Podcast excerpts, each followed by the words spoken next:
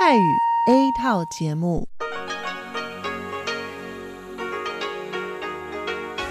ที่นี่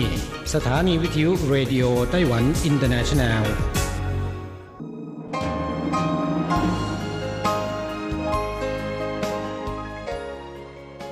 กลับมาฟังขณะนี้ท่านกำลังอยู่กับรายการภาคภาษาไทยเรดิโอไต้หวันอินเตอร์เนชันแนลหรือ RTI ออกกระจายเสียงจากกรุงไทเป ไต้หวันสาธารณรัฐจีน เป็นประจำทุกวันนะครับ นอกจากรับฟังทางเครื่องรับวิทยุได้แล้ว ยังสามารถรับฟังรายการผ่านระบบออนไลน์ได้ที่ thai.rti.org.tw หรือที่ RTI Fanpage นะครับ ขอเชิญติดตามรับฟังรายการของเราได้ ตั้งแต่บัดนี้เป็นต้นไป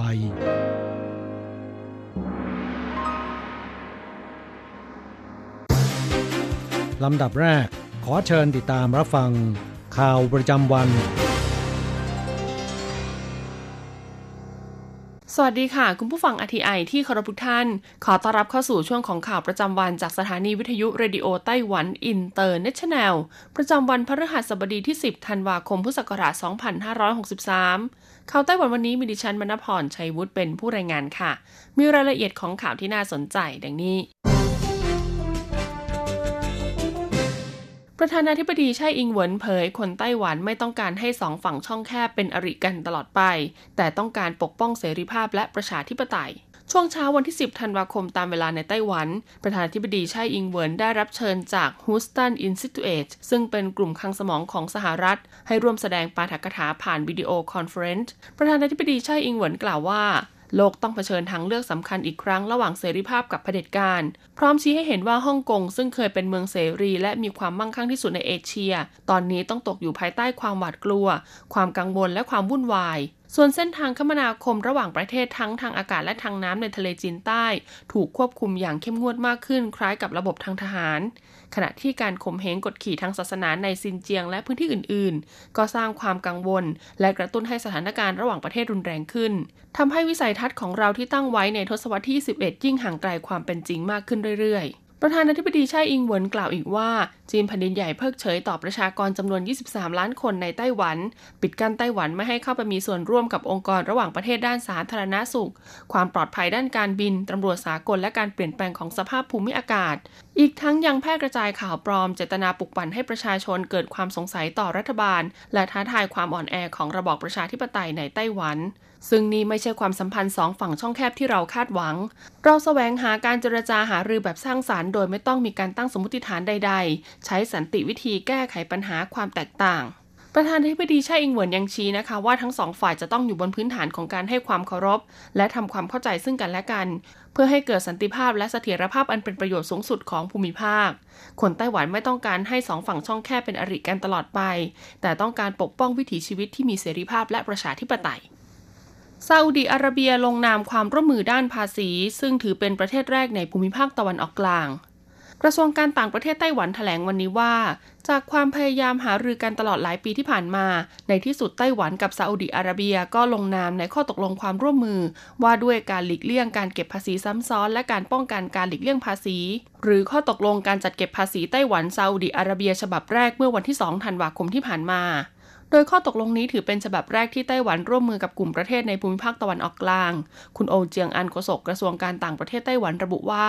ไต้หวันลงนามข้อตกลงด้านการจัดเก็บภาษีกับต่างประเทศมาแล้ว 34 ฉบับ แต่ครั้งนี้ถือเป็นฉบับแรกกับกลุ่มประเทศในภูมิภาคตะวันออกกลาง โดยข้อตกลงนี้สามารถขจัดความแตกต่างของภาษีเงินได้จากการลงทุนแบบทวิภาคี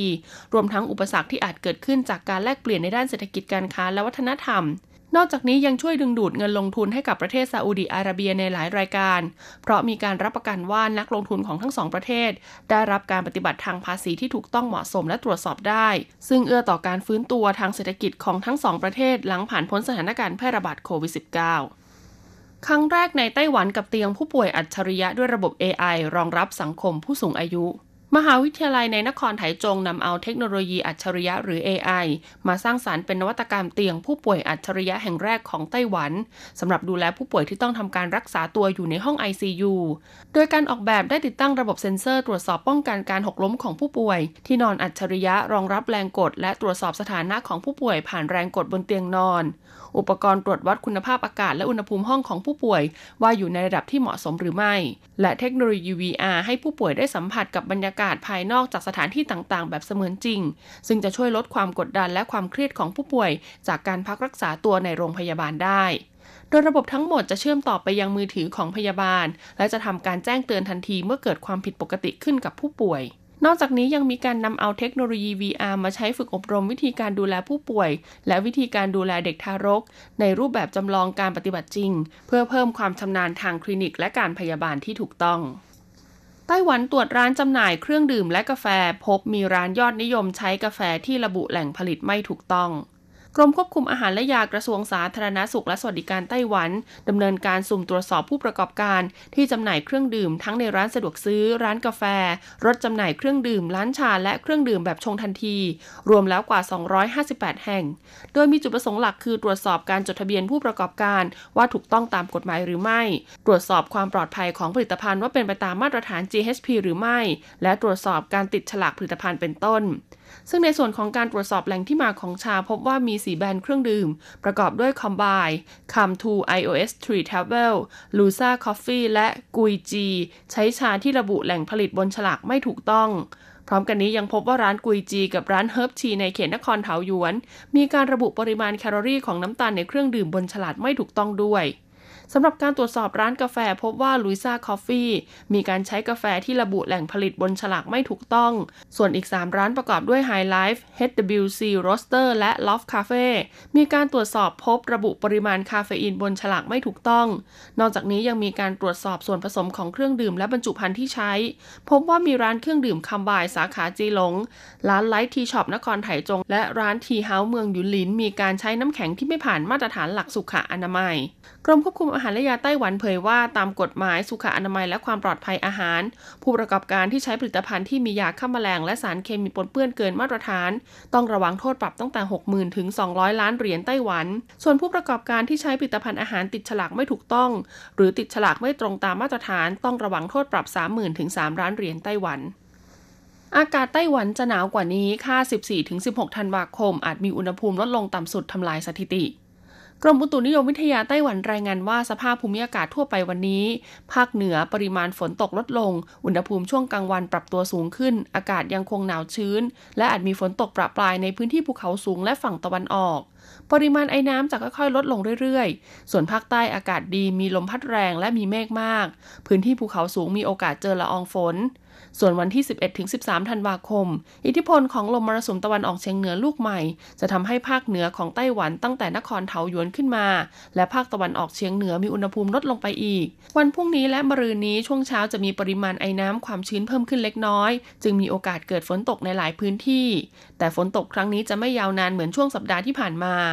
ส่วนพื้นที่ตั้งแต่เมืองซินจูลงมาจนถึงภาคใต้ มีโอกาสเกิดฝนตกประปรายในพื้นที่ภูเขาสูง พื้นที่ราบอากาศดีมีลมพัดเย็นสบายกับมีเมฆมาก จากนั้นในวันที่ 14-16 ธันวาคม จะมีลมหนาวกำลังแรงอีกลูกเคลื่อนตัวลงมาปกคลุมไต้หวัน ส่งผลให้ทั่วไต้หวันโดยเฉพาะช่วงกลางคืนและเช้ามืด มีอุณหภูมิลดต่ำลงอย่างชัดเจน และอาจมีอุณหภูมิลดลงต่ำสุด จนทำลายสถิติตั้งแต่เข้าสู่ช่วงฤดูหนาวของปีนี้ โดยอากาศจะกลับมาอบอุ่นขึ้นอีกครั้งตั้งแต่ช่วงกลางวันของวันที่ 16 ธันวาคมเป็นต้นไปนครนิวไทเปจะแสดงพลุเขาดาวยิ่งใหญ่ที่ปาลี ความยาวถึง 10 นาที พื่อเฉลิมฉลองการเข้าสู่ปีคศ2021 และเป็นการอุ่นเครื่องก่อนเปิดใช้งานสะพานตั้นเจียงอย่างเป็นทางการ ในปีคศ2024 นครนิวไทเปจึงจัดแสดงพลุเขาดาวปีใหม่อย่างยิ่งใหญ่ความยาวประมาณ 10 นาทีที่เขตปาลี ซึ่งถือเป็นการจัดแสดงพลุเขาดาวครั้งแรกที่เขตนี้ และยังเป็นการเฉลิมฉลองครบรอบ 10 ปี ที่นิวไทเปถูกยกระดับขึ้นมาเป็นนครด้วย เทศบาลนครนิวไทเปเปิดเผยว่าช่วงไม่กี่วันมานี้ เขตตั้นสุยได้ทำการจัดแสดงพลุดอกไม้ไฟถึง 2 งาน เพราะสิ้นเดือนธันวาคมนี้จะมีการจัดแสดงพลุเขาดาวปีใหม่ ที่ชายฝั่งทะเลเขตปาลี ให้ประชาชนได้สัมผัสกับบรรยากาศความสุขส่งท้ายปีเก่าต้อนรับปีใหม่พลุดอกไม้ไฟกว่า 10,000 ชุดความยาว 10 นาที จะถูกจุดขึ้นในวันที่ 31 ธันวาคม เวลาประมาณ 20นาฬิกา21 นาที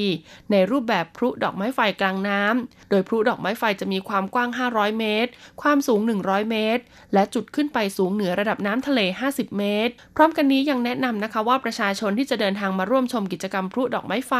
ควรเดินทางโดยรถไฟฟ้าสายสีแดงต้านซุย แล้วต่อเรือข้ามฟากมายังปาลีจึงจะสะดวกสบายที่สุด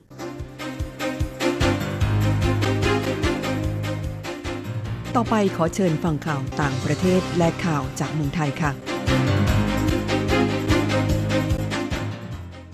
สวัสดีค่ะ คุณผู้ฟังที่เคารพ ช่วงของข่าวต่างประเทศและข่าวในเมืองไทยรายงานโดยดิฉันกัญจยากริชยาคมค่ะ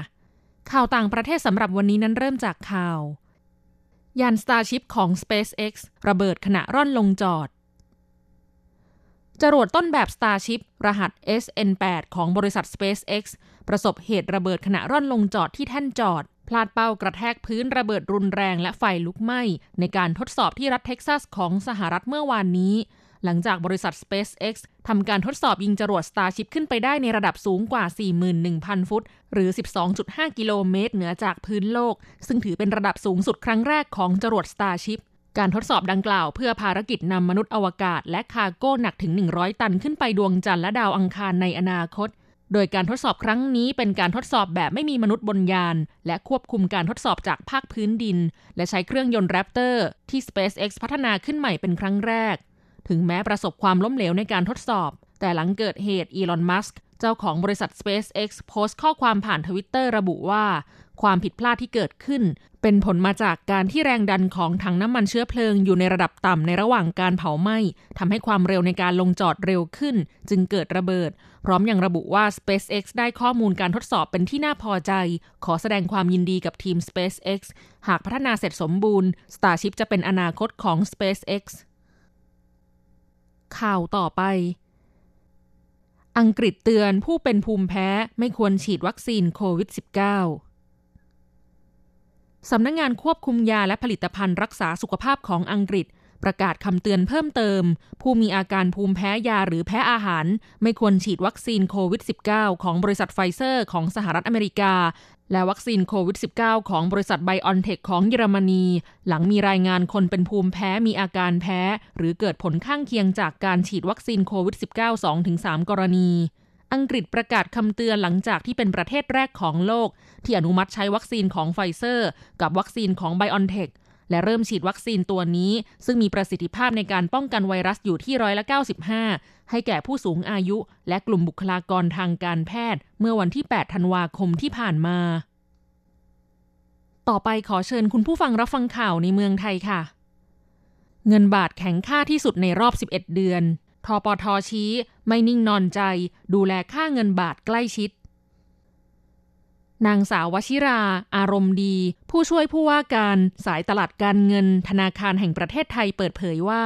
หลังจากข่าวความคืบหน้าการพัฒนาวัคซีนป้องกันโรคโควิด -19 และทิศทางการฟื้นตัวของเศรษฐกิจโลกที่มีแนวโน้มดีขึ้น ในช่วงเดือนพฤศจิกายน เงินดอลลาร์สหรัฐอ่อนค่าลงอย่างรวดเร็วประมาณร้อยละ 3.5 ซึ่งเป็นระดับอ่อนค่าที่สุดในรอบ 2 ปีครึ่งทำให้สกุลเงินภูมิภาคหลายประเทศปรับแข็งค่าขึ้นมาก เช่นเงินหยวน แตะระดับแข็งค่าในรอบ 2 ปีครึ่งเงินวอนเกาหลีใต้ และเงินดอลลาร์สิงคโปร์แตะระดับแข็งค่าในรอบ 3 ปี เงินดอลลาร์ไต้หวัน แตะระดับแข็งค่าในรอบ 23 ปี ส่วนเงินบาทได้รับผลกระทบจากปัจจัยภายนอกเช่นเดียวกัน ตั้งแต่เดือนพฤศจิกายนที่ผ่านมา เงินบาทแข็งค่าขึ้นร้อยละ 3.5 เทียบกับเงินวอนเกาหลีใต้ที่ร้อยละ 4.5 เทียบกับเงินรูเปียอินโดนีเซียที่ร้อยละ 3.9 แต่เมื่อเทียบกับต้นปี เงินบาทยังอ่อนค่าอยู่เล็กน้อยอย่างไรก็ตาม ธนาคารแห่งประเทศไทยไม่ได้นิ่งนอนใจต่อการเคลื่อนไหวของค่าเงินบาท และได้เข้าดูแลเพื่อชะลอความผันผวน ที่จะกระทบต่อการปรับตัวของภาคเศรษฐกิจจริง รวมถึงจะติดตามสถานการณ์ในตลาดการเงินอย่างใกล้ชิดต่อไปต่อไปเป็นอัตราแลกเปลี่ยนประจำวันพระหัสบดีที่ 10 ธันวาคม พุทธศักราช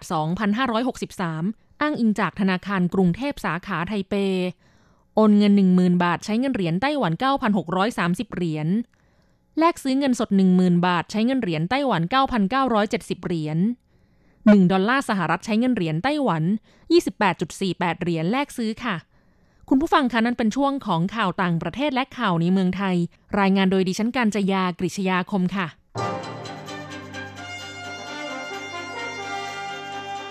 ท่านกำลังรับฟังรายการภาคภาษาไทยเรดิโอไต้หวันอินเตอร์เนชันแนลหรือ RTI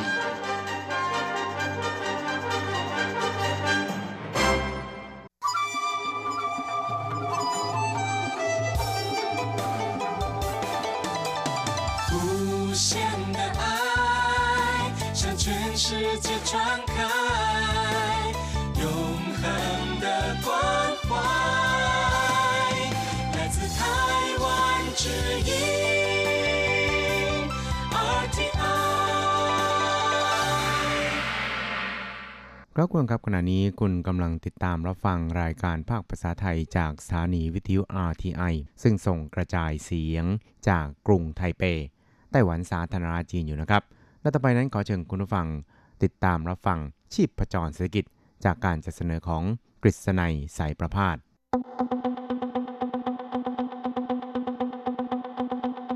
เศรษฐกิจก้าวไกลประชาสุขสันต์จับชีพจรเศรษฐกิจสู่บันไดแห่งความผาสุก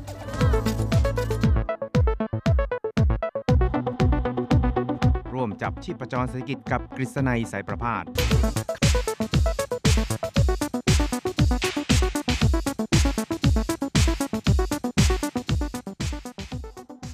สวัสดีครับคุณผู้ฟังที่รักและเคารพทุกท่านครับ ผมกฤษณัยสารพาดก็กลับมาพบกับคุณผู้ฟังอีกครั้งหนึ่งครับ ในช่วงเวลาของ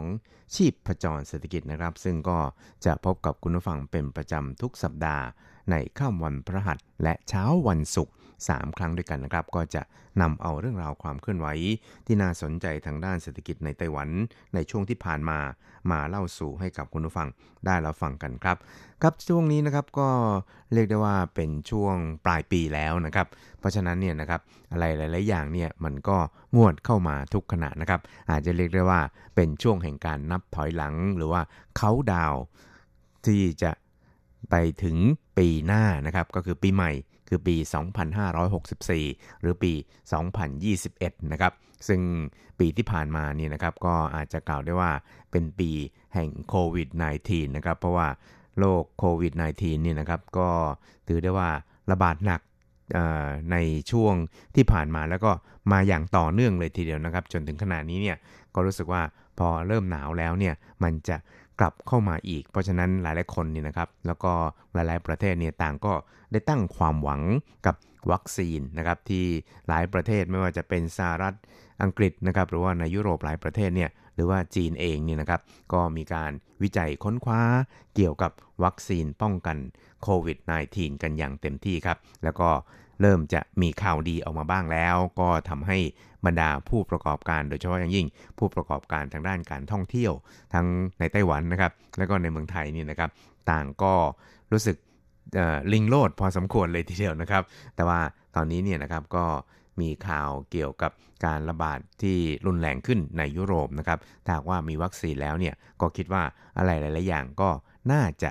ดีวันดีคืนนะครับ เพราะฉะนั้นเนี่ยในช่วงสัปดาห์ที่ผ่านมานะครับ หุ้นที่เกี่ยวข้องกับการท่องเที่ยว เกี่ยวกับการบินนะครับ ไม่ว่าจะเป็น China Airline, EVA Airline นะครับ หรือว่า EVA Air นะครับ ก็รู้สึกว่าขยับขึ้นออย่างต่อเนื่องเลยทีเดียวนะครับ จนอาจจะกล่าวได้ว่าเเป็นการวางแนวนะครับ หรือว่าเป็นการทำนายนะครับของบรรดานักลงทุนว่าปีใหม่น่าจะมีอะไร ดีขึ้นอะไรทำนองนี้นะครับ และที่สำคัญนั้นก็คืออย่างที่เราเคยเรียนให้คุณผู้ฟังทราบในช่วงของรายการกระแสประชาธิปไตยนะครับว่า ผู้นำไต้หวันนั้นก็ได้รับยกย่องให้เป็นหนึ่งใน 50 ของผู้ที่มีผลงานโดดเด่นของ Bloomberg 50 นะครับ ซึ่งก็คือการคัดเลือก 50 ผู้ที่ 50 คนนะครับ ผู้ที่มีบทบาทสำคัญ แล้วก็มีผลงานโดดเด่นโดยผู้นำไต้หวันคือ ประธานาธิบดีไช่อิงวนนั้น ก็ได้รับเลือกให้เป็นหนึ่งในนั้นโดย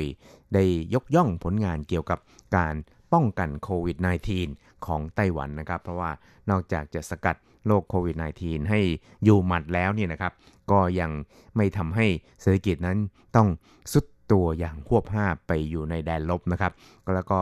คาดว่าน่าจะมี อัตราการเติบโตทางเศรษฐกิจนี่นะครับสูงกว่าของจีนซะด้วยซ้ำไปนะครับ ซึ่งที่ผ่านมาเนี่ยหลายเรียกว่าเกือบ 10 ปี หรือว่าหลาย 10 ปีที่ผ่านมานะครับการเติบโตทางด้านเศรษฐกิจของจีนเนี่ยอยู่ในระดับแนวหน้า หรือว่าอันดับหนึ่งของโลกก็ว่าได้ครับแต่ว่าพอเจอโควิด -19 เข้าไปเนี่ยนะครับยักษ์ก็โซเซเหมือนกันนะครับซึ่ง Economist ฉบับล่าสุดเนี่ยก็ประเมินว่าของจีนนี่นะครับก็อาจจะมีการเติบโต GDP นี่นะครับประมาณ 1.9%อะไรทำนองนี้นะครับ ส่วนไต้หวันนั้นอาจจะทะลุไปที่หลัก 2.54%นะครับ ซึ่งเหตุผลที่ Economist บอกมานี่นะครับ ก็มาจากการที่การส่งออกของไต้หวันนี่นะครับ มีการเติบโตอย่างต่อเนื่อง แล้วก็คาดว่าน่าจะสูงกว่าอัตราเฉลี่ยของการส่งออกของทั่วโลกแล้วก็หลายประเทศนะครับ ที่อยู่ในภาวะติดลบ เรียกว่าเกือบ 10%ก็ว่าได้ครับ แต่ว่าของไต้หวันนั้นการส่งออกอาจจะทะลุไปที่ 5%เลยทีเดียวครับ เพราะฉะนั้นเนี่ยก็ถือได้ว่าทำให้ผู้นำไต้หวันนี่นะครับได้รับยกย่องในส่วนของบลูมเบิร์กในข่าวนี้ครับครับแล้วก็สำหรับในส่วนของอด้านอื่นๆนี่นะครับคือด้านเศรษฐกิจนี่นะครับทางสถาบันวิจัยเศรษฐกิจของไต้หวันนะครับ ก็ได้ประเมินว่าในช่วงนี้นี่นะครับบรรยากาศทางเศรษฐกิจของไต้หวันนี่นะครับ โดยเฉพาะยิ่งในปีหน้าเนี่ยน่าจะอยู่ที่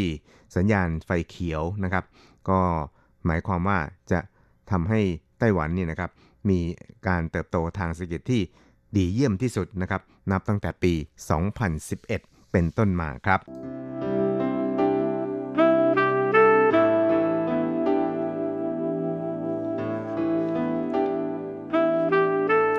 ครับอีกเรื่องนึงครับเราไปดูเกี่ยวกับการดูแลเอาใจใส่ชีวิตความเป็นอยู่ของเกษตรกรในไต้หวันนะครับ ซึ่ง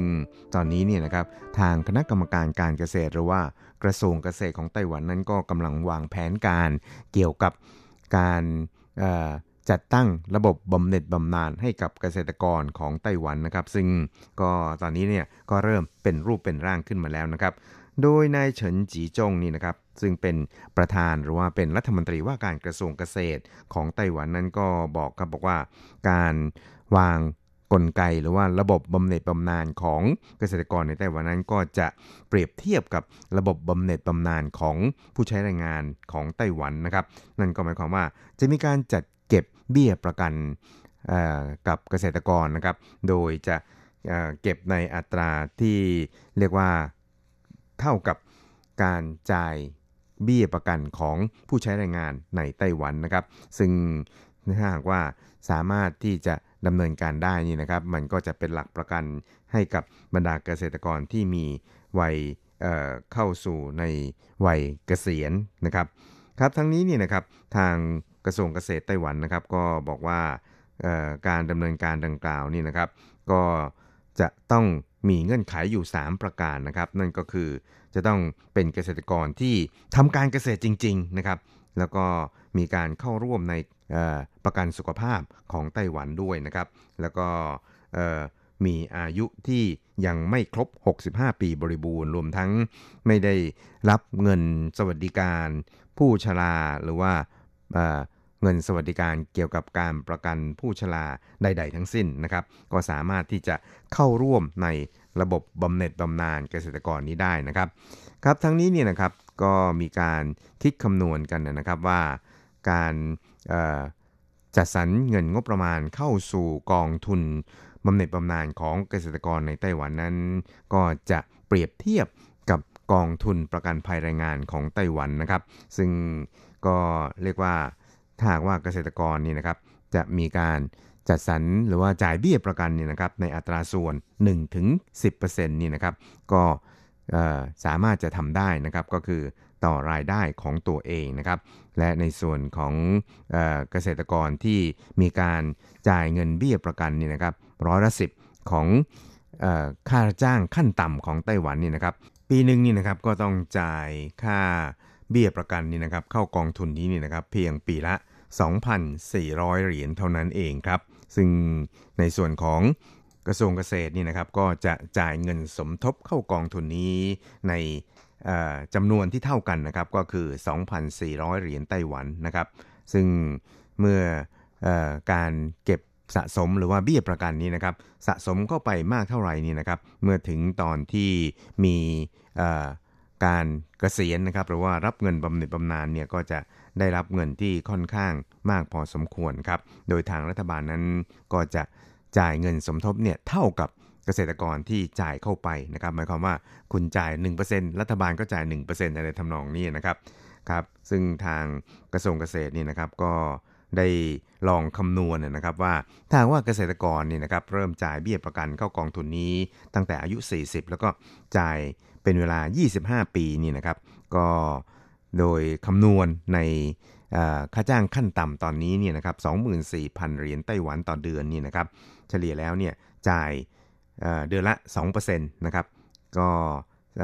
กองทุนนี้ก็อาจจะมีรายได้หรือว่าทำผลประกอบการได้ปีละประมาณ 3%นะครับซึ่งอายุเฉลี่ยของเกษตรกรนี่นะครับก็จะมีอายุอีกอย่างน้อย 20 ปีนะครับแล้วก็จ่ายเบี้ยประกันเนี่ยร้อยละสินะครับซึ่งเมื่อรวมกับ ผลประกอบการของกองทุนประกันเกษตรกรแล้วนี่นะครับ ก็จะสามารถได้รับเงินบำนาญนี่นะครับ เดือนละประมาณ 24,000 เหรียญไต้หวัน และถ้าว่าเริ่มจ่ายตั้งแต่อายุ 30 ปีนะครับ คือจ่ายประมาณ 35 ปีแล้วนี่นะครับ ก็จะได้รับเงินบำนาญเนี่ยเดือนละถึง 37,000 เหรียญไต้หวันเลยทีเดียวครับ ก็เรียกได้ว่าเป็นการดูแลชีวิตความเป็นอยู่ของเกษตรกรในไต้หวันของรัฐบาลนะครับ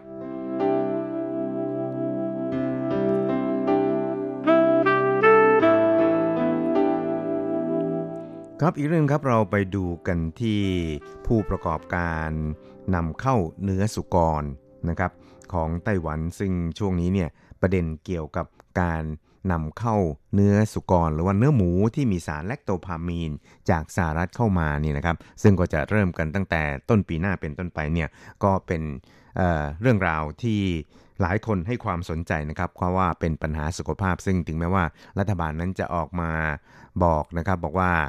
หากมีสารนี้เนี่ยนะครับในปริมาณที่ไม่เป็นอันตรายต่อสุขภาพของประชาชนเนี่ยทางรัฐบาลเนี่ยก็จะอนุญาตให้นำเข้ามาได้นะครับ ซึ่ง ถึงแม้ว่าจะมีสารนี้อยู่ก็ตามในระดับที่ไม่เป็นอันตรายนะครับ แต่ว่าผู้บริโภคนั้นก็ยังคงวิตกกังวลในเรื่องนี้ไม่น้อยเหมือนกันนะครับ เพราะฉะนั้นกระแสต่อต้านกระแสความไม่เห็นด้วยในการเปิดตลาดส่วนนี้เนี่ยนะครับ ก็ถือว่าเป็นกระแสหลักนะครับ แล้วก็ผู้คนส่วนใหญ่ ผู้บริโภคส่วนใหญ่นี่นะครับ ก็ไม่เห็นด้วยนะครับ เพราะว่า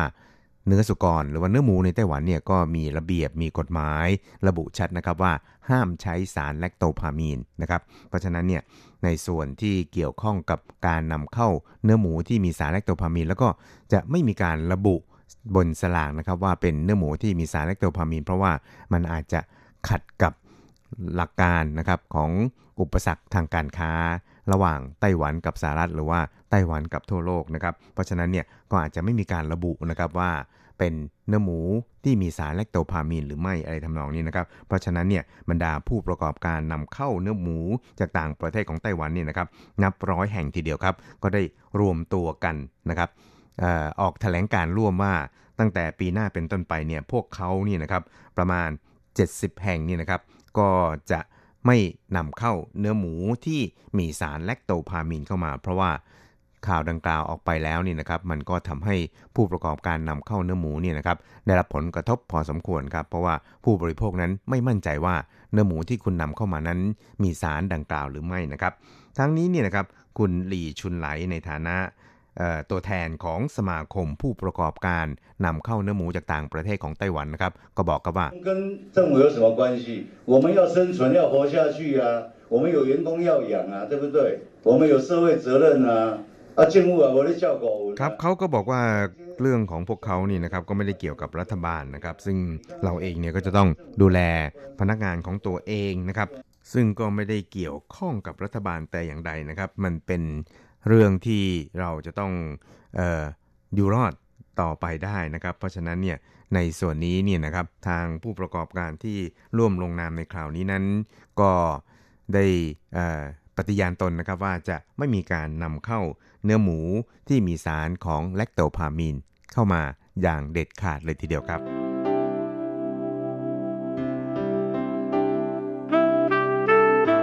คครับคุณครับเวลาของชีพจรเศรษฐกิจในวันนี้ก็หมดลงแต่เพียงเท่านี้นะครับ เราจะกลับมาพบกันใหม่ในสัปดาห์หน้า สวัสดีครับ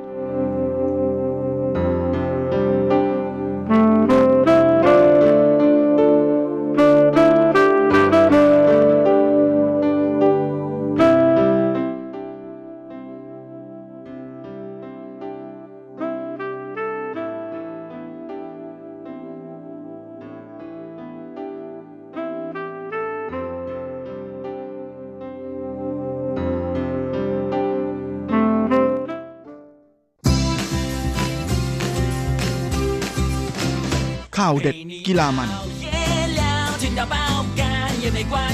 รู้ลึกฉับไว ไม่ว่าที่ไหนในโลกกว้างกับทีระยางและเจาะลึกกีฬาโลก สวัสดีครับคุณฟังทุกท่านผมธีระยางพร้อมด้วยเจาะลึกกีฬาโลกประจำสัปดาห์นี้ก็กลับมาพบกับคุณฟังอีกแล้ว เช่นเคยเป็นประจำพร้อมข่าวกีฬาเด็ด ๆ มัน ๆ จากทั่วโลก และสำหรับช่วงแรกของรายการวันนี้เราก็ไปติดตามข่าวคราวในแวดวงกีฬาเทนนิสกัน โดยช่วงก่อนหน้านี้เชี่ยสูเวยนะสาวไต้หวันที่ปัจจุบันเป็นหญิงคู่มือวานดับหนึ่งของโลกนะก็ได้รับการเสนอชื่อจากสหพันธ์เทนนิสหญิงนานาชาติ หรือ WTA นะฮะให้เป็นเข้ารอบสุดท้ายนะฮะ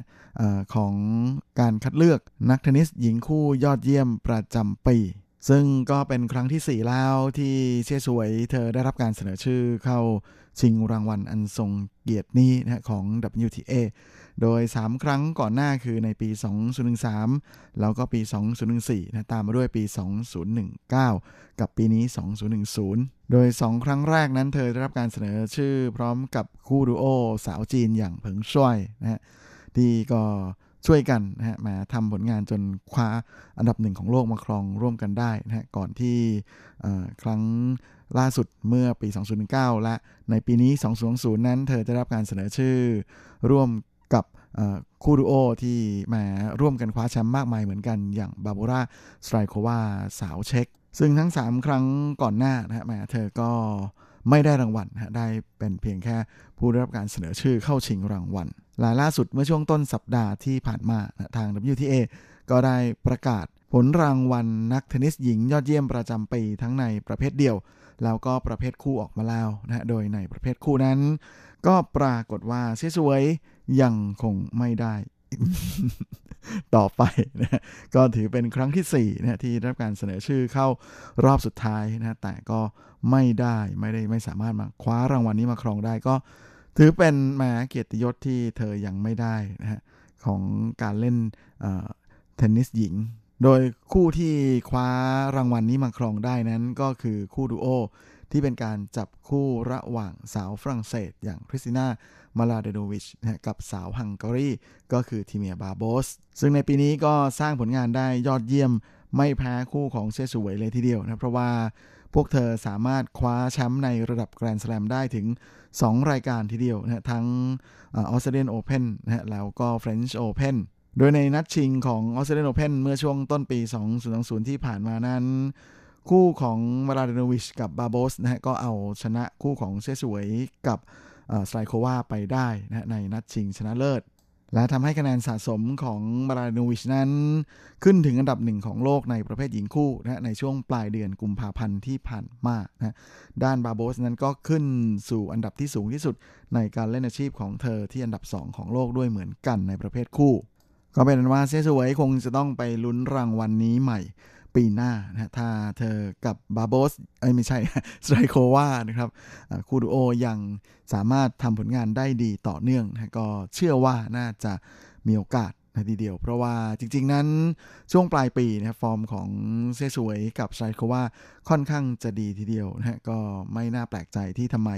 เซสวยเธอสามารถจบฤดูกาลแข่งขันของปีนี้ได้ ที่ตำแหน่งอันดับหนึ่งของโลกในประเภทหญิงคู่นะในครับที่อันดับ 2 นั้นก็เป็นของสไตรโควาไปนะแต่ว่าแหมถ้าเทียบผลงานในรายการใหญ่แล้วก็ต้องยอมให้มลาเดโนวิชกับบาโบสจริงๆนะเพราะว่าทั้งคู่สามารถคว้าแกรนด์สแลมมาได้ถึง 2 รายการทีเดียว จริงๆ ก็ถือเป็นอะไรที่น่าเสียดายมากๆ เพราะว่าเซสวยกับสไตรโควานั้นคว้า US Open มาได้นะฮะ แล้วก็วิมเบิลดันนั้นดันยกเลิกไปนะฮะมิฉะนั้นถ้าแหมเซสวยเธอได้วิมเบิลดันมาเนี่ยก็น่าจะเป็นอะไรที่สามารถที่จะมีคะแนนคู่คี่สูสีทีเดียวนะฮะกับ2แกรนด์สแลมแล้วจริงๆในส่วนของวิมเบิลดันนั้น เธอกับสไตรโควาก็เป็นแชมป์เก่าอยู่ด้วยนะในประเภทหญิงคู่ ยังไงก็คงจะต้องรอลุ้นกันใหม่ในปีหน้าก็แล้วกัน โดยในส่วนของนักกีฬายอดเยี่ยมในประเภทหญิงเดี่ยวนั้นนะคนที่คว้ารางวัลนี้มาครองได้สำเร็จก็คือสาวอเมริกันนะฮะที่ฟอร์มดีตั้งแต่ต้นปีอย่างท้ายปีเลยนะของก็คือโซเฟียเคนนินที่เพิ่งจะคว้าแชมป์ระดับแกรนด์สแลมมาได้เป็นครั้งแรกในออสเตรเลียนโอเพนนะฮะเมื่อช่วงต้นปี โดยเคนนินนั้นสามารถเอาชนะคู่แข่งที่เป็นมือดีหลายคนทีเดียวนะไม่ว่าจะเป็นแอชลีย์บาร์ตี้สาวออสเตรเลียที่ปัจจุบันเป็นอันดับหนึ่งของโลกในประเภทหญิงเดี่ยวนะฮะกับสาวการ์บีเญมูกูรูซาที่เคยคว้าแกรนด์สแลมมาแล้วถึง 2 รายการ โดยหลังจากคว้าแชมป์ที่ออสเตรเลียนโอเพนมาได้แล้วเนี่ยเคนนินเธอก็สามารถเข้าถึงรอบชิงชนะเลิศของแกรนด์ส l ลมอย่าง French Open และใน World Tour Final นะรายการทัวร์นาเมนต์สุดท้ายของปีนั้น เธอก็จบที่อันดับ4นะซึ่งเป็นอันดับที่สูงที่สุดตั้งแต่เธอเล่นอาชีพมา โดยเคนนินถือเป็นนักกีฬาจากสหรัฐคนที่8นะที่คว้ารางวัลนี้มาครองได้สำเร็จต่อจากเซเรนาวิลเลียมส์ มาร์ตินานาฟราติโลวานะแล้วก็ยังมีลินซี่ดาเวนพอร์ตเทรซี่ออสตินคริสอีเวิร์ดและวีนัสวิลเลียมส์ รวมไปถึงเจนนิเฟอร์คาปริอาตี้เรียกได้ว่าปีนี้เป็นปีที่ดีมากๆเลยนะสำหรับสาวน้อยวัย 22 ปีจากสหรัฐคนนี้ ส่วนรางวัลผู้เล่นที่มีพัฒนาการยอดเยี่ยมที่สุดประจำปีนั้นก็ตกเป็นของอีกาซูเวียเทคสาวโปแลนด์นะที่เป็นผู้เอาชนะเคนนิน ในรอบชิงชนะเลิศของ French Open จนทำให้เธอกลายเป็นสาวโปแลนด์ คนแรกนะที่สามารถคว้าแชมป์ในประเภทเดี่ยวนะของการขันระดับแกรนด์สแลมมาครองได้สำเร็จด้วย ด้านรางวัลนักกีฬาหน้าใหม่ยอดเยี่ยมประจำปีนะก็ตกเป็นของอสาวน้อยจากอาร์เจนตินานะที่มีชื่อว่านาเดีย โพโดรอสกาที่สามารถทะลุเข้าถึงรอบ รองชนะเลิศของการแข่งขันระดับแกรนด์สลัมอย่าง French Open ได้อย่างพลิกความคาดหมายจริง ๆ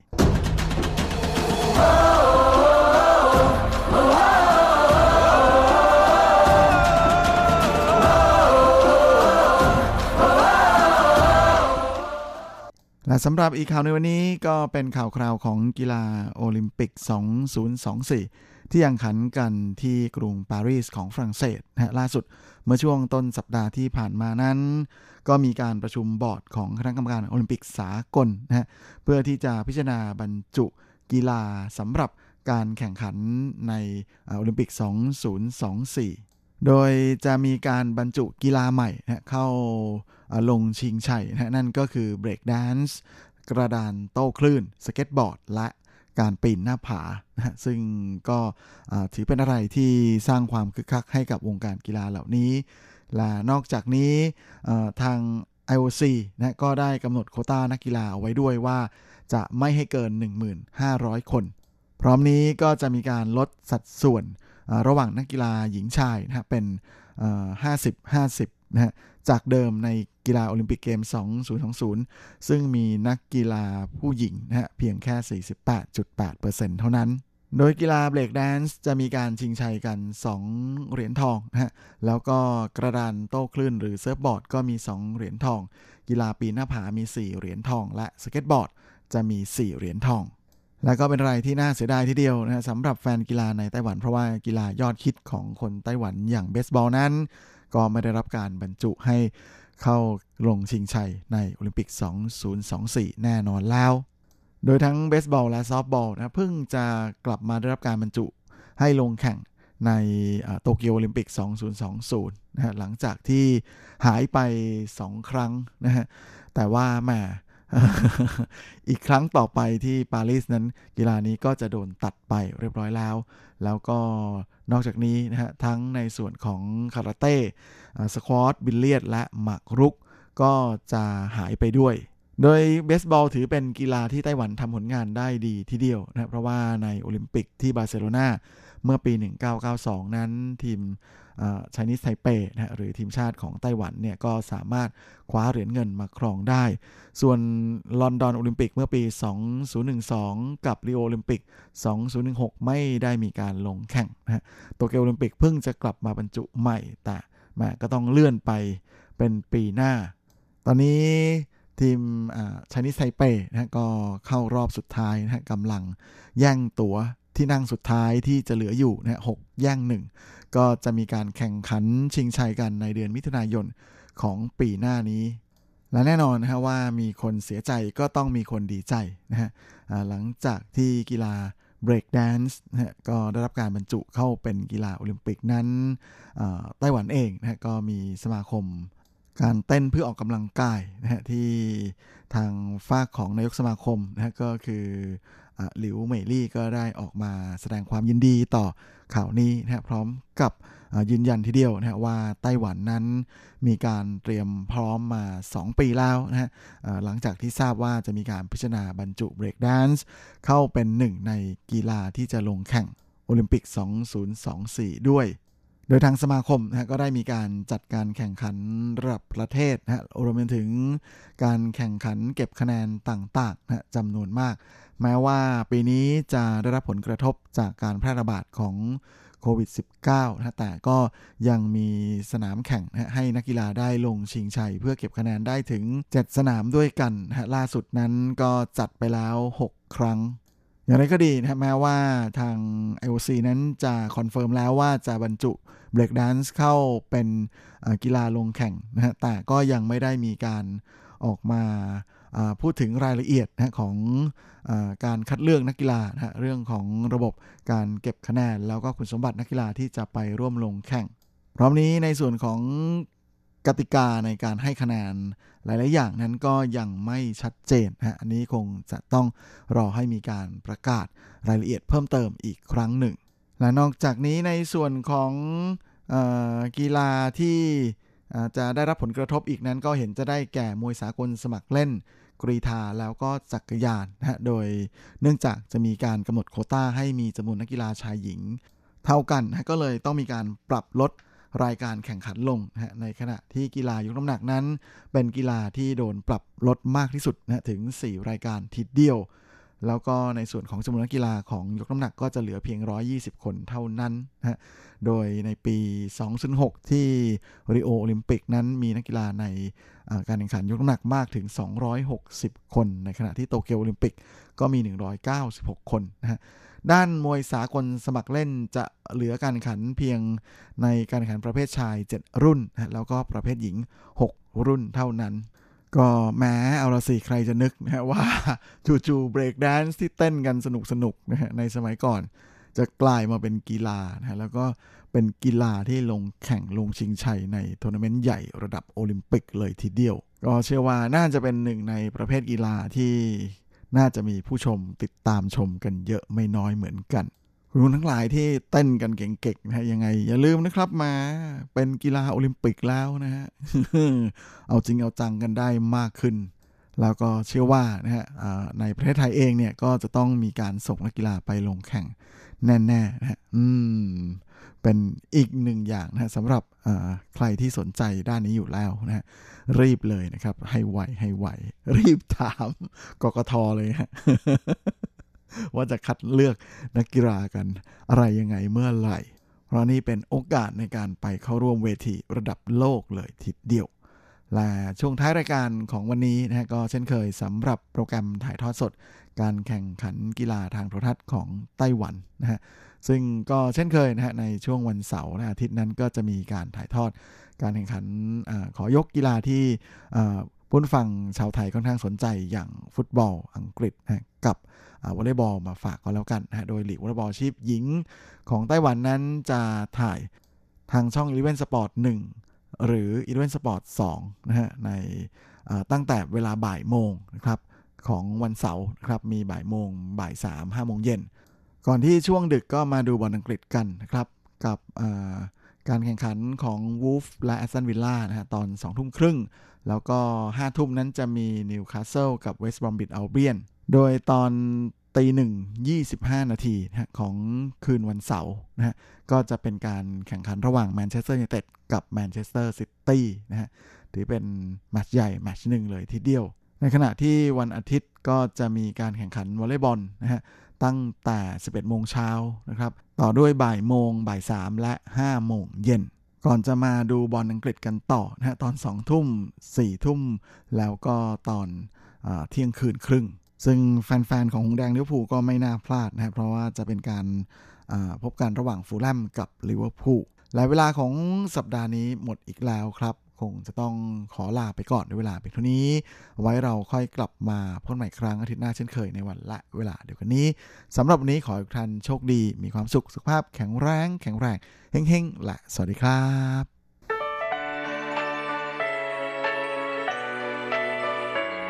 ช่วงเวลาแห่งความอร่อยกับรายการเลาะรั้วครัวไต้หวันมาแล้วครับ เราจะพาคุณเข้าครัวเปิดตำรา หาสูตรเด็ดเคล็ดลับความอร่อย แวะชิม แชะ แชร์อาหารหลากรสหลายสไตล์ในไต้หวัน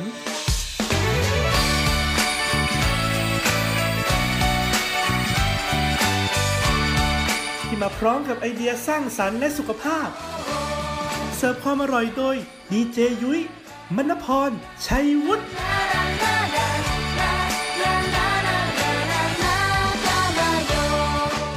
วัสดีค่ะ คุณผู้ฟัง RTI ที่เคารพทุกท่านขอต้อนรับเข้าสู่รายการเลาะรั้วครัวไต้หวันค่ะ รายการที่จะนำเสนอเรื่องราวของความอร่อยที่เกิดขึ้นในไต้หวันนะคะดำเนินรายการโดยดิฉันดีเจยุ้ยมณพรชัยบุตรค่ะ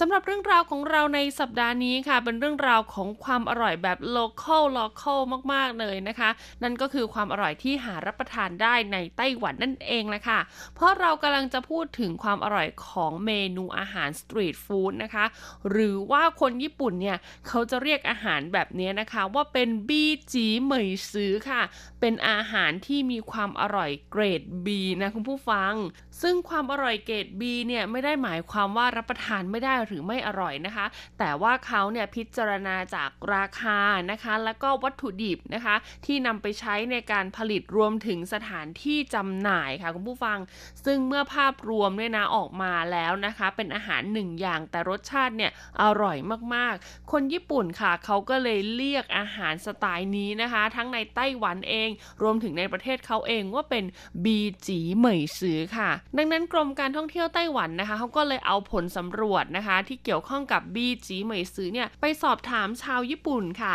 ที่เคยเดินทางมาท่องเที่ยวในไต้หวันนะคะว่าเขาเนี่ยชอบรับประทานนะคะ อาหารอร่อยเกรด B ในไต้หวันเนี่ยอะไรบ้างนะคะ จนกระทั่งวันนี้ค่ะ เราก็ได้ผลสรุปออกมาเรียบร้อยแล้วนะคะ กับอาหารอร่อยเกรด B 20 อันดับในไต้หวันค่ะคุณผู้ฟังจะมีอะไรบ้างนะคะ แล้วก็ถูกใจคุณผู้ฟังหรือเปล่า เป็นอาหารที่คุณผู้ฟังเองก็ชื่นชอบอยู่แล้วหรือเปล่าเวลามาไต้หวัน หรืออาจจะเป็นอาหารที่ใครหลาย ๆ คนที่อาศัยอยู่ในไต้หวัน หรือว่าเคยมาไต้หวันเนี่ยรับประทานกันแล้วหรือเปล่านะคะ หากอยากรู้แล้วแล้วก็ไปเปิดตำราความอร่อยกันเลยค่ะ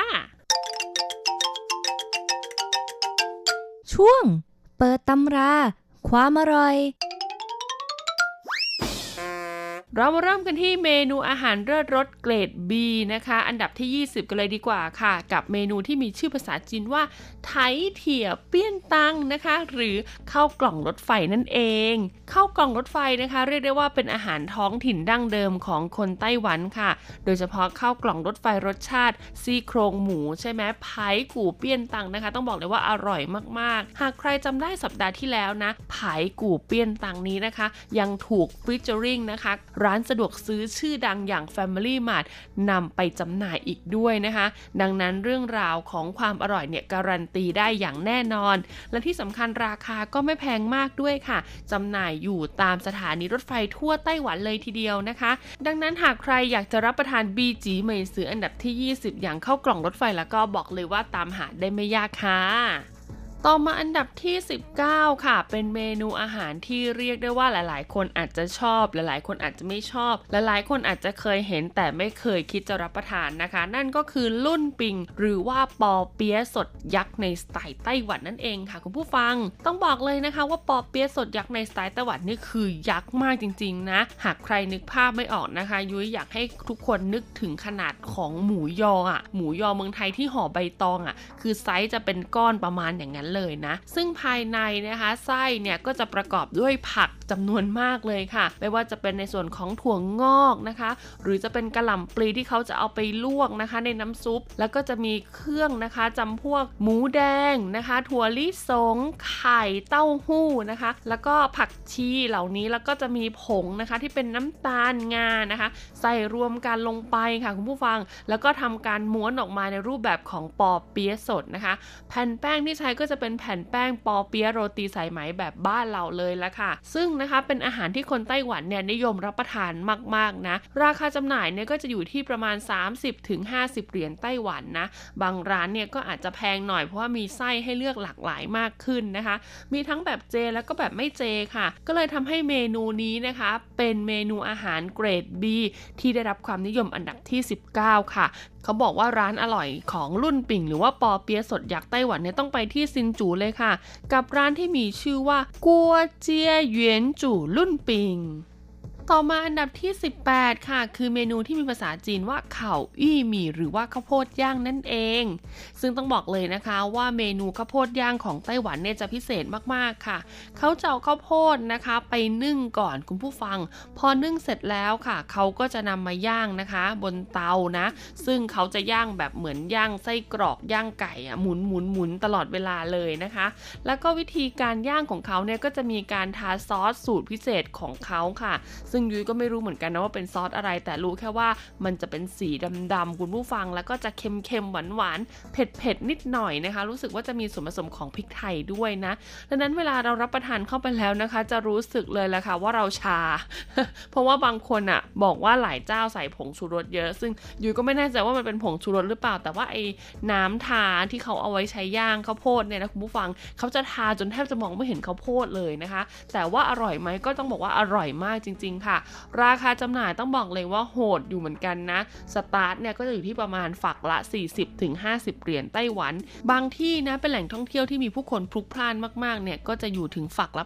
80-100 เหรียญไต้หวันเลยทีเดียวนะคะ เขาบอกว่าร้านอร่อยนะคะ ของข้าวโพดปิ้งเนี่ยนะก็จะอยู่ที่นครนิวไทเปค่ะ ชื่อร้านว่าจือเว่ยเชียงอี้หมี่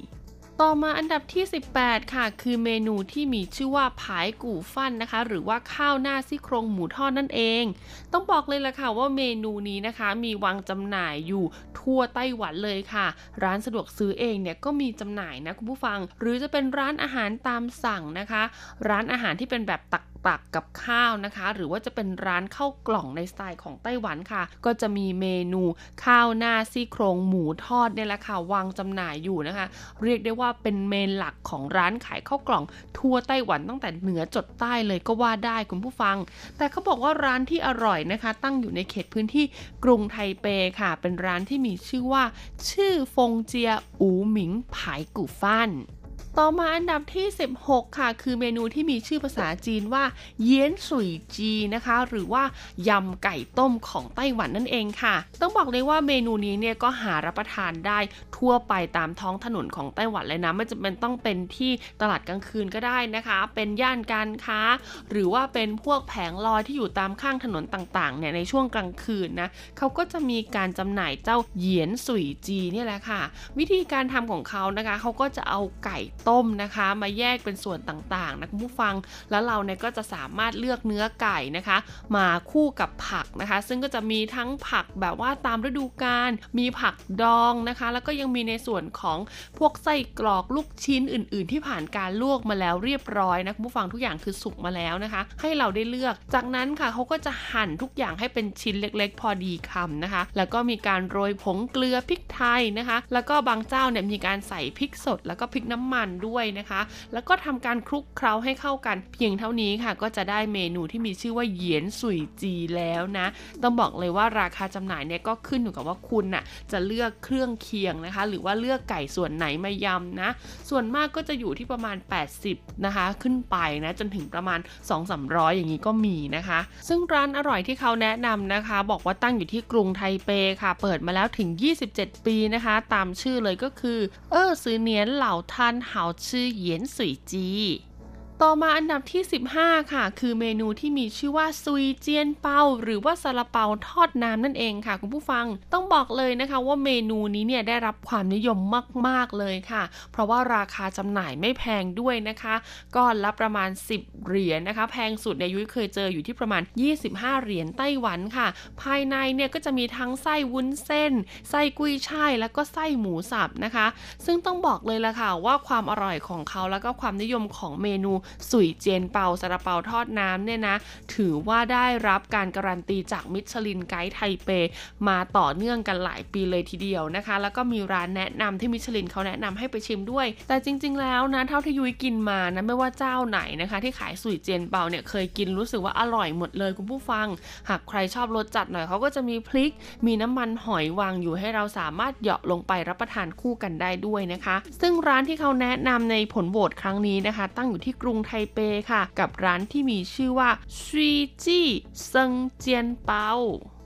ต่อมาอันดับที่ 14 ค่ะ คือเมนูที่มีชื่อว่าต้าฉางเมียนเซียนนะคะ หรือถ้าแปลเป็นภาษาไทยนะคะ ก็คือเส้นหมี่ไส้หมูนั่นเอง ต้องบอกเลยค่ะว่าเมนูนี้นะลักษณะหน้าตาของมันเนี่ยก็จะคล้ายๆกับราดหน้าผสมกับกระเพาะปลานะคะ เพราะว่าจะมีเส้นหมี่ซึ่งเป็นเส้นที่เรียกว่าหมี่เซียนนะคะ หรือเมียนเซียนเนี่ยผสมอยู่ค่ะ แล้วก็น้ำเนี่ยก็จะมีความเหนียวเหนียวข้นๆหน่อยนะคะ รับประทานคู่กับไส้หมูนะคะ บางเจ้าเนี่ยก็รับประทานคู่กับหอยนางรมนะบางเจ้าก็รับประทานคู่กับเนื้อหมูปั้นแบบก้อนๆนะคะ ซึ่งนะคนไทยเนี่ยจะรู้จักกันในนามของบะหมี่อาจง นั่นแหละค่ะ เขาเรียกว่าต้าฉางเมียนเซียนนะ หลายเจ้านะคะ ก็จะมีในส่วนของเครื่องปรุงนะวางไว้หน้าร้านด้วย สามารถใส่ในส่วนของกระเทียมสับพริก หรือว่าซีอิ๊วแล้วก็ในส่วนของจิกโฉลงไปได้ด้วย เพื่อเพิ่มรสชาติให้อร่อยมากยิ่งขึ้น ราคาจำหน่ายก็ต้องบอกว่าไม่แพงเลยล่ะค่ะสตาร์ทเนี่ยก็จะเริ่มต้นที่ถ้วยละ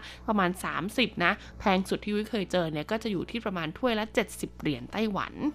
ต่อมาอันดับที่ 13 ค่ะ คือเมนูที่มีชื่อว่าหยางโล่หรูค่ะคุณผู้ฟัง หรือแปลเป็นภาษาไทยนะคะ ก็คือเมนูเนื้อแพะ ตุ๋นเนื้อแพะอบนั่นเองค่ะ เมนูนี้จะได้รับความนิยมมากๆ ในช่วงฤดูหนาวนะคะ นี่เลยล่ะค่ะซีซั่นนี้เลยนะ คุณจะเห็นร้านแดงๆนะคะ ต้องดูให้ดีนะ ว่าเป็นหยางหรือว่าเป็นยานะคะ เพราะว่าลักษณะหน้าร้านของ 2 ร้านเนี้ยนะคะ ใกล้กันมากค่ะ แต่หยางก็คือเนื้อแกะเนื้อแพะ ถ้าเป็นยาก็คือเป็นเนื้อเป็ดนะคะ ดังนั้นหากใครอยากทานหยางแล้วก็ต้องถามเขาก่อนนะว่าใช่หยางหรือเปล่านะคะ ถ้าหยางก็คือแกะแพะรับประทานได้ แต่ถ้าเขาบอกว่าไม่ใช่เป็นยานะคะนั่นอันนั้นหมายความว่าเป็นเนื้อเป็ดนะคุณผู้ฟัง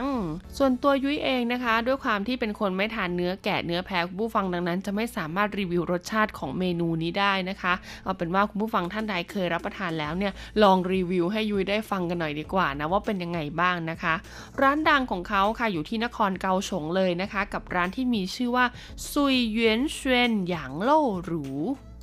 ต่อมาอันดับที่ 12 ค่ะ คือเมนูที่มีชื่อว่าเสี่ยวหลงเปานะคะ ต้องบอกเลยว่าเสี่ยวหลงเปาเนี่ยหลายๆคนอาจจะนึกถึงติ่งไทฟงอย่างเดียวนะคะ แต่ไม่ใช่เลยนะทั่วไต้หวันเนี่ยมีเสี่ยวหลงเปาจำหน่ายอยู่เยอะมากๆค่ะ ตั้งแต่ร้านระดับข้างทางสตรีทฟู้ดทั่วไปไปกระทั่งถึงระดับพัตคารเลยทีเดียวนะคะ ราคาจำหน่ายเนี่ยก็แตกต่างกันออกไปค่ะ อย่างยุ้ยเนี่ยเคยเจอถูกสุดก็สตาร์ทที่เข่งละประมาณ